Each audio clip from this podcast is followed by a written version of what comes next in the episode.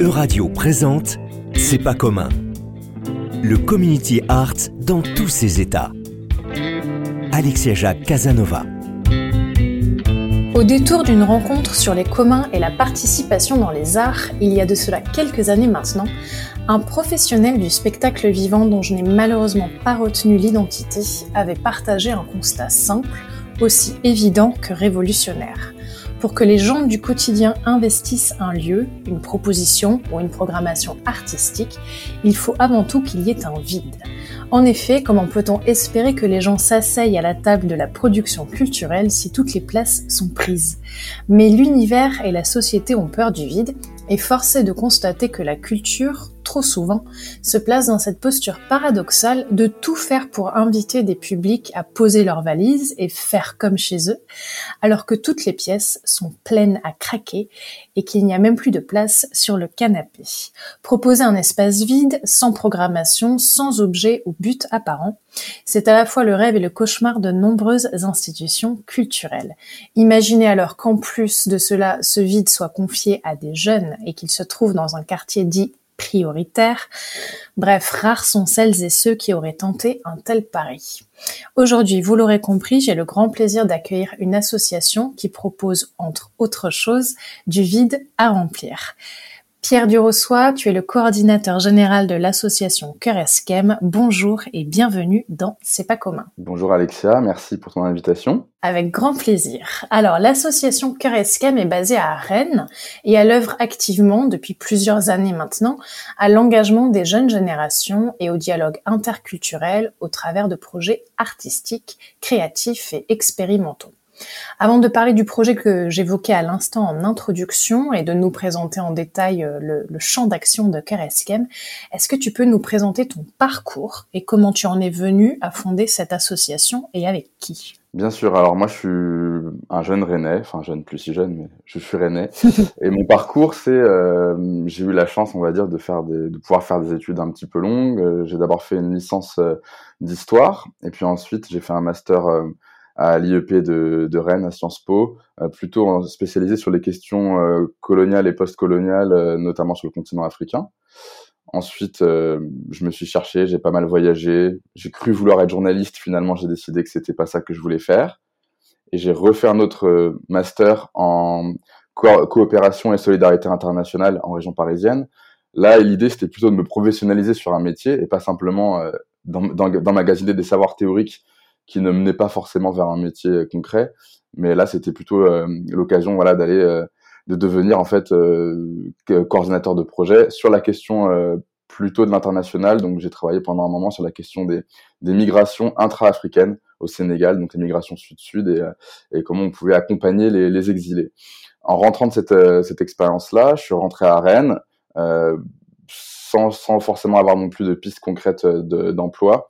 Et en fait, euh, des personnes avec qui j'avais eu des précédents engagements politiques, notamment la création d'un parti politique quand on était très jeune, la vingtaine, euh, on s'est rassemblés, puis on s'est dit euh, peut-être qu'on pourrait créer une association avec les différents savoirs euh, qu'on a pu emmagasiner et nos volontés, on va dire, politiques. On pourrait peut-être créer des espaces pour les jeunes adultes. C'est ça le constat de base. Mmh. C'est qu'on avait 24-25 ans et on se rendait compte que on était peut-être plusieurs, notamment mon, la personne qui est devenue mon collègue après, qui s'appelle Maxime Lecoq, on faisait un constat similaire, c'est-à-dire que nous, on avait euh, pas mal de privilèges, euh, on va dire appartenant on va dire, à la classe moyenne, moyenne inférieure, je sais pas trop, mais voilà.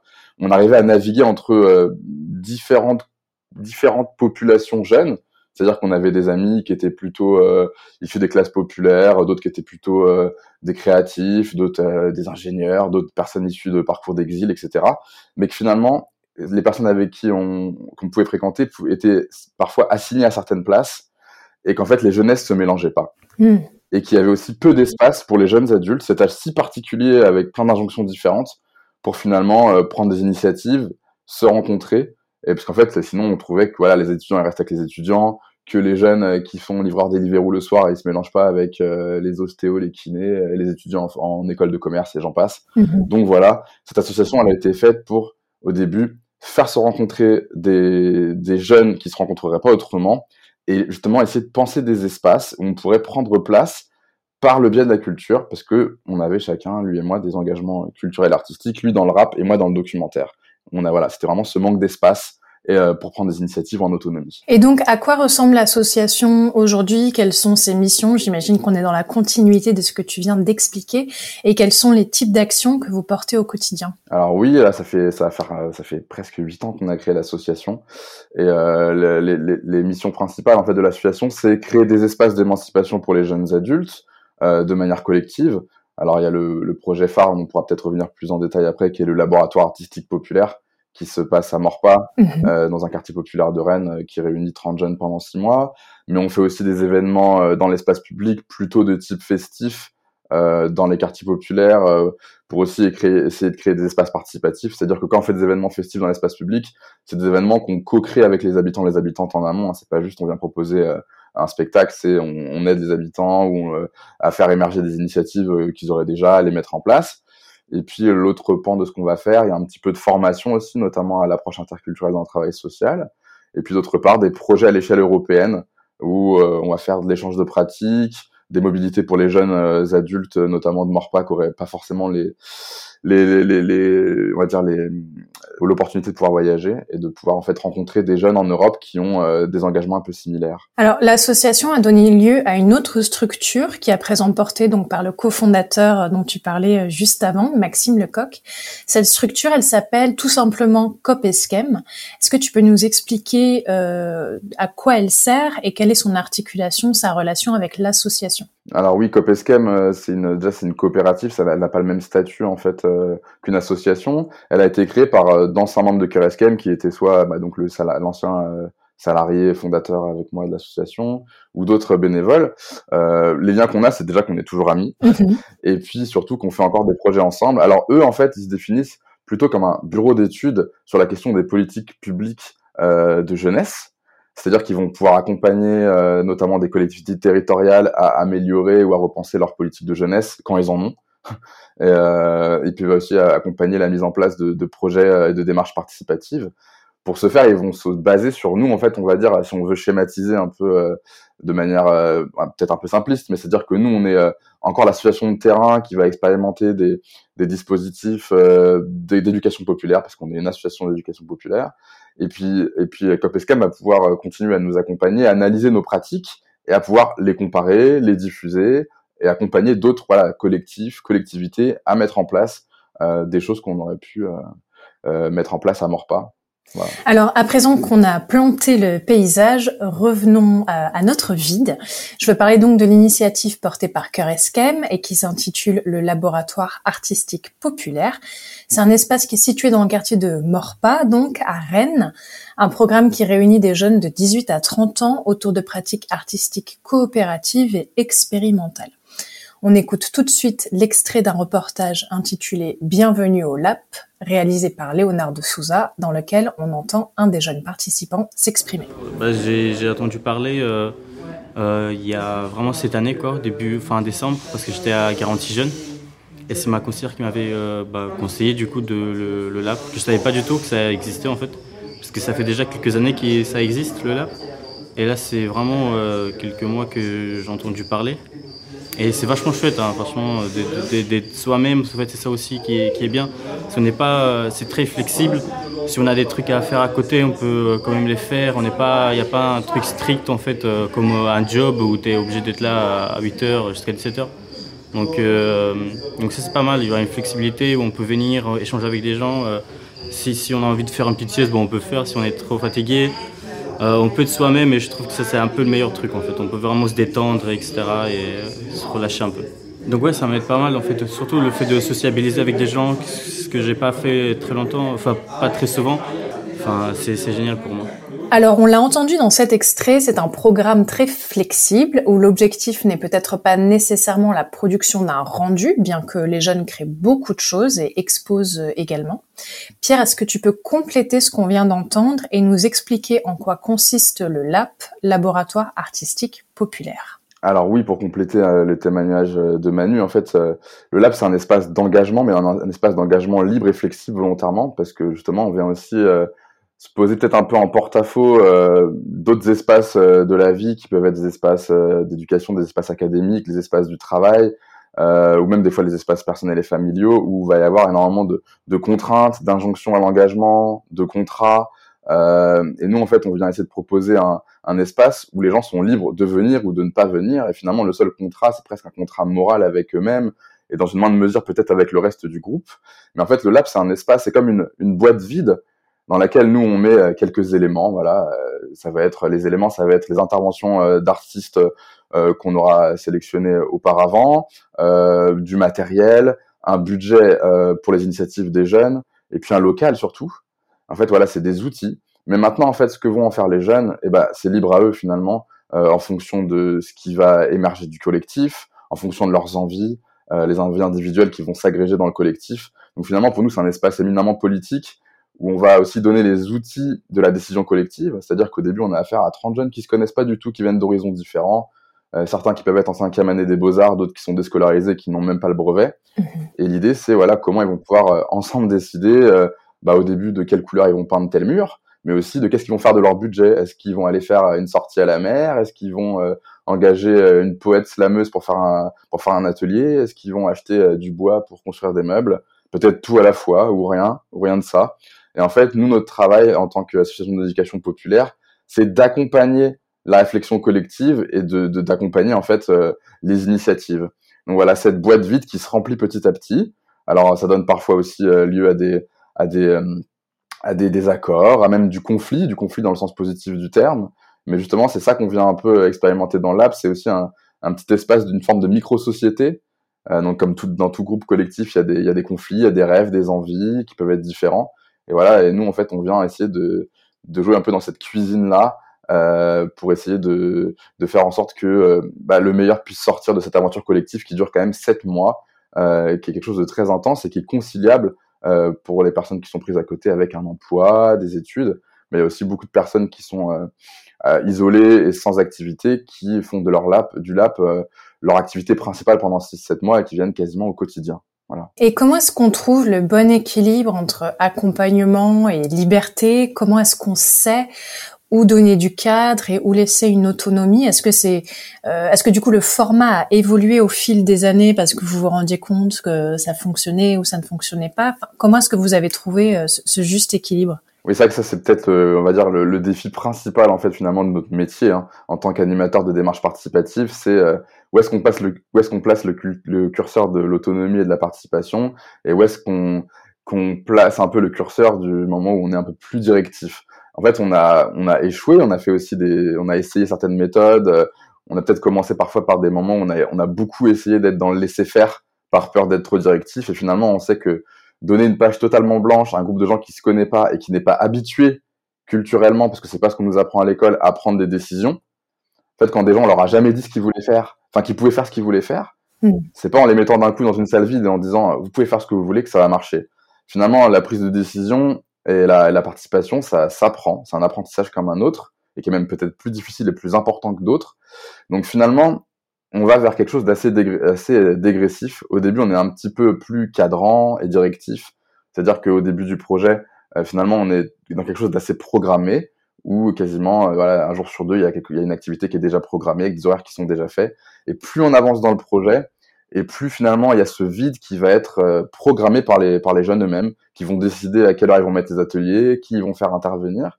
Et ça aussi, on est capable de s'adapter en fonction de l'autonomie du groupe, parce que chaque année, le groupe est différent et en fait finalement son autonomie organique est différente. Et parfois on a affaire à des groupes qu'on trouve très autonomes au bout d'un mois et qui on va laisser les clés du local et qui vont pouvoir être euh, décidés de leurs horaires. Et parfois il y a des groupes qui sont peut-être un petit peu plus fragiles dû finalement à la somme des individualités qu'ils composent, qui peuvent être euh, dans des situations euh, de grande fragilité psychosociale, où là, va y avoir besoin d'être un peu cadrant, et ça va aussi demander, ça va aussi dépendre de ce que eux, et eux vont nous demander. Parfois, il va y avoir des jeunes qui vont nous dire, mais nous, on est perdus dans cette liberté-là, on a besoin que vous nous donniez des outils, que vous nous donniez des horaires, et même des fois que vous nous imposiez certaines choses. Mmh. Donc en fait, ça va vraiment être euh, une forme de, de ressenti. Et ça, c'est notre habitude en tant que professionnel de voir un peu où est-ce qu'on place ce curseur-là. Et c'est très difficile. Voilà.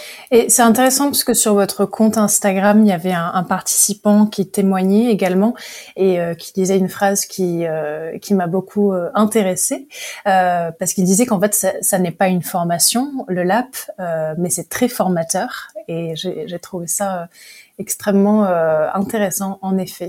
J'aimerais aussi qu'on parle du travail avec les artistes intervenants qui les sélectionne? Sur quels critères? Comment se passe la collaboration avec euh, les participants du LAP Alors la sélection, elle se fait euh, en amont, en général euh, l'année précédant le, le, projet.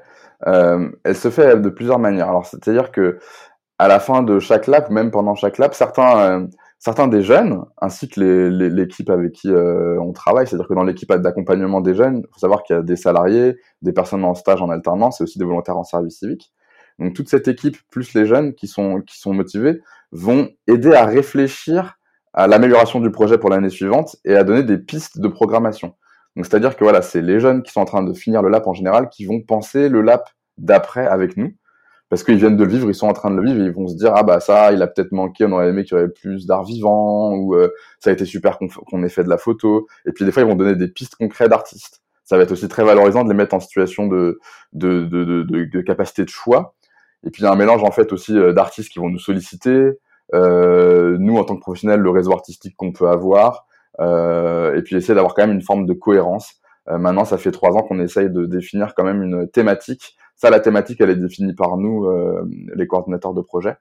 Mais le reste, finalement, ça peut être voilà des propositions des participants, des rencontres fortuites, et puis aussi, voilà, comme on travaille dans le quartier de Morpa, parfois ça va être des rencontres dans le quartier. Mhm. Et après, bah voilà, l'idée c'est de, de, de, bien, de bien travailler en amont avec les intervenants, intervenantes, l'esprit du projet, c'est-à-dire qu'ils sont pas là pour donner des workshops, des ateliers au sens classique du terme et transmettre simplement une technique et une manière de faire. Ils sont là pour travailler auprès des jeunes, à faire émerger euh, euh, des, des, envies, et ils sont presque là à, mettre leur, leur, on va dire, leur technique et leur savoir presque au service du collectif.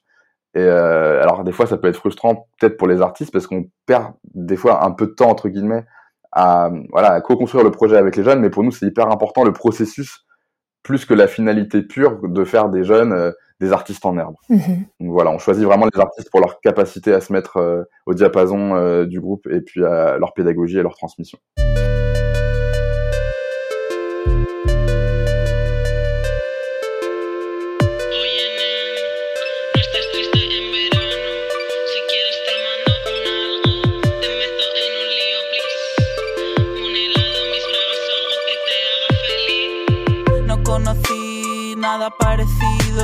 Soy como un niño, todo salido. Bebé, tú sabes que yo soy zurdo, pero es que contigo curvilíneo y muy profundo. Tú sabes que yo soy zurdo,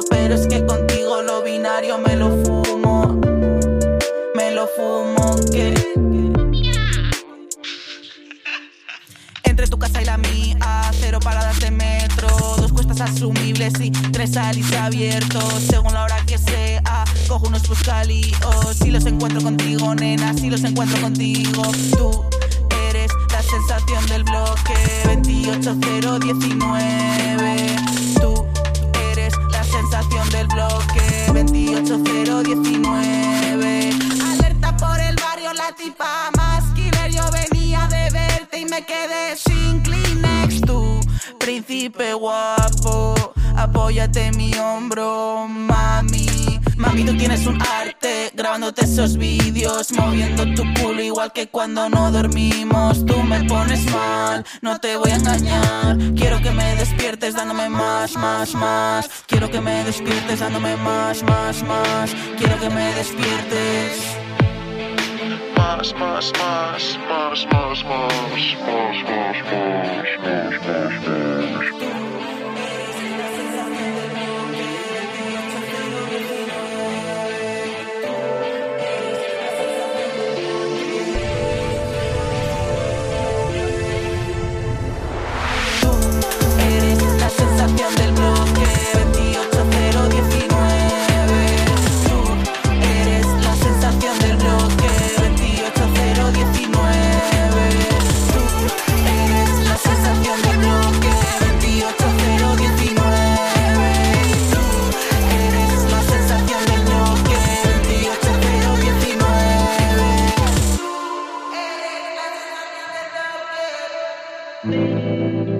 Radio, c'est pas commun. Je reçois aujourd'hui Pierre Durossois de l'association Cœur Esquem pour parler notamment du LAP, le laboratoire artistique populaire. C'est donc un lieu assez inhabituel, vous l'aurez compris. Un des participants dans une vidéo que j'ai pu trouver sur euh, le compte Instagram le décrit comme un troisième lieu. Ce n'est ni le travail, ni l'école, et il ajoute un espace comme ça fait rarement partie de nos horizons. Alors c'est une question un peu philosophique, euh, Pierre, pour vous, euh, mais est-ce que vous vous questionnez parfois sur ce qui constitue l'horizon culturel et social des jeunes aujourd'hui? Est-ce que c'est ce constat qui vous pousse à créer des lieux ou des opportunités comme le LAP alors oui, pour nous, l'horizon euh, culturel et social des jeunes, est souvent fait bah, d'injonctions ou de lieux qui sont faits en fait ou qui sont faits pour la production, c'est-à-dire qu'on va inciter les jeunes adultes, mais les, personnes en général, à être dans, dans on va dire, dans l'efficacité, la productivité. Alors ça peut être des lieux comme l'école, euh, ou même certains lieux artistiques, de production artistique, où en fait on va attendre du résultat, de la productivité.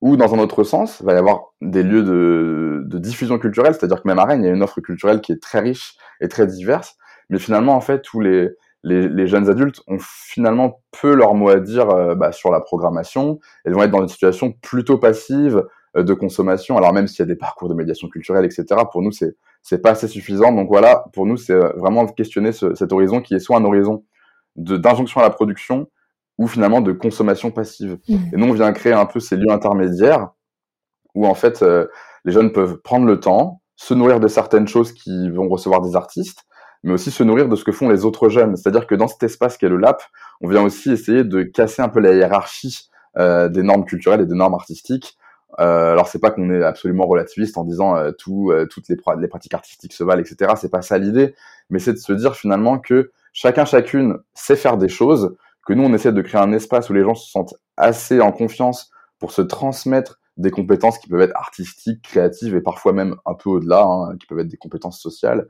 et que finalement le lab c'est vraiment cet espace de transmission de savoir euh, avec une moindre hiérarchie ou sans hiérarchie si on peut tendre vers là et un espace aussi où on peut prendre le temps. Ce qui est un peu tabou aussi dans la société, dans, la société aussi et pour les jeunes adultes, où on va les presser à vite se professionnaliser, vite se former, vite rentrer dans un moule. Et en fait, il va y avoir des pressions familiales, économiques aussi. Et nous, on vient essayer de se poser dans cet interstice-là où on peut finalement prendre ce temps-là pour essayer de se, parfois de se réorienter, reprendre goût à la socialisation, parfois même à une formation ou autre. Mais c'est prendre du temps aussi pour soi et avec les autres. Voilà.